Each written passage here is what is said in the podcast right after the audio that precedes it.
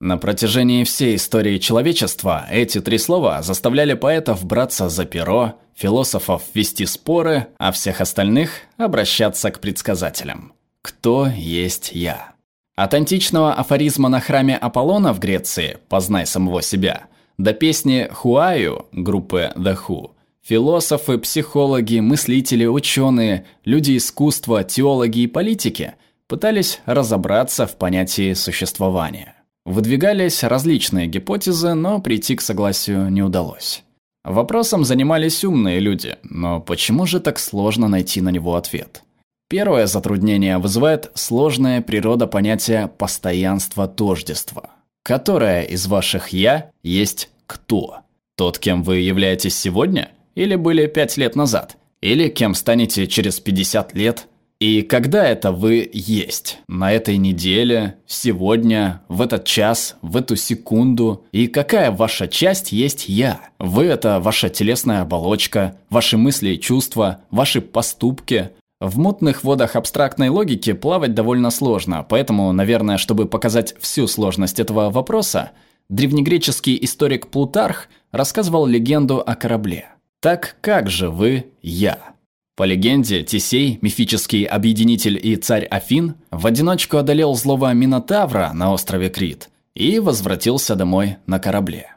Дабы увековечить память о его подвиге, в течение тысячи лет афиняне как могли старались сохранить его корабль в порту. И каждый год проделывали на нем путь героя. Когда же части судна изнашивались или ломались, их заменяли точно такими же, изготовленными из того же материала. Наконец, настал тот момент, когда первоначальных деталей не осталось.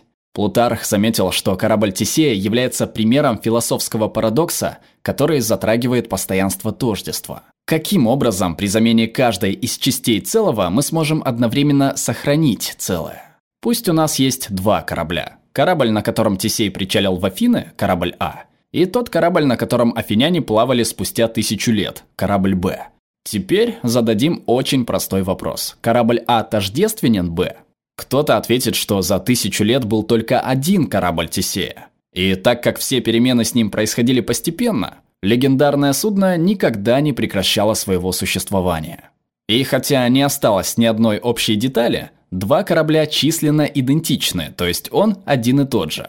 Поэтому А равно Б. Однако другие не согласятся, ведь Тесей никогда не ступал на корабль Б, а его присутствие на корабле – необходимое существенное качество именоваться кораблем Тесея. Без него такой корабль не существует. И хотя численно наши корабли тождественны, они не тождественны по своей сути. Следовательно, А не равно Б.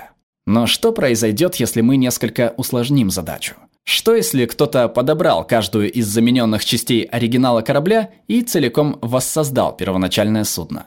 Когда возрожденное судно будет закончено, будут существовать два корабля. Один на причале в Афинах, а второй на чьем-то заднем дворе. И каждый из них будет вправе именоваться кораблем Тесея. Но лишь один из них будет подлинным.